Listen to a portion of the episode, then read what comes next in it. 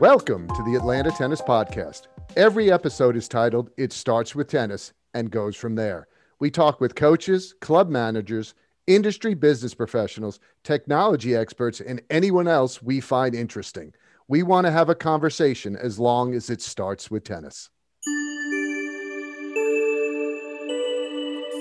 Hey, hey, this is Shaun with the Atlanta Tennis Podcast. This year we have partnered with TennisForChildren.com to offer audio articles to our listeners.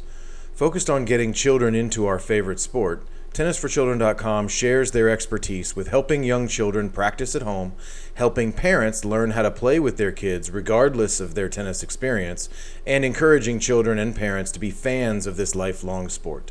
Let us know what you think about today's audio article.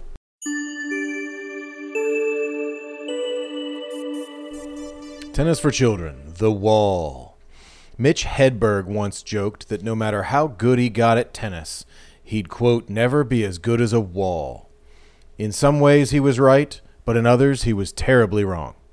We can learn from his comment, however.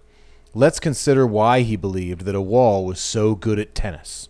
Here are the pros a wall never misses, a wall never tires, a wall can hit a ball as hard or as soft as you can. And here are the cons. A wall cannot move to run down a sharp angle. A wall can't decide how hard or how soft to hit the ball. A wall cannot change its game plan. In this case, a wall may just be the most consistent hitting partner a tennis player could ever ask to have. I remember as a kid driving my parents absolutely bonkers hitting a tennis ball against the garage door. Bang, bang, bang, bang. I really don't understand how or why they put up with it, but they did. And I'm thankful for their patience. I learned consistency, focus, patience, and even a bit of humility as I knew there was no other option except that I miss a shot before the wall did. The wall was patient enough to play with me when I was only four years old and is still good enough, barely, to handle me now. Therefore, whether you're a weekend warrior type of adult player, a tournament level junior player, or even a four year old with a knack for repetition, the wall might just be the most consistent hitting partner any tennis player could ever ask to have.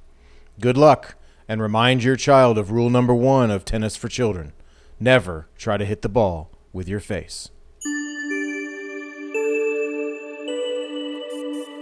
Well, there you have it.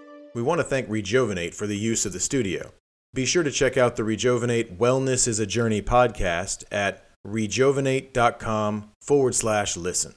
Check out our other episodes at atlantatennispodcast.com.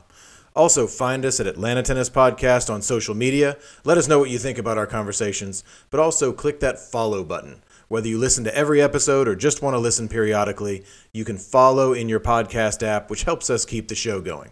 With that, we're out. See you next time.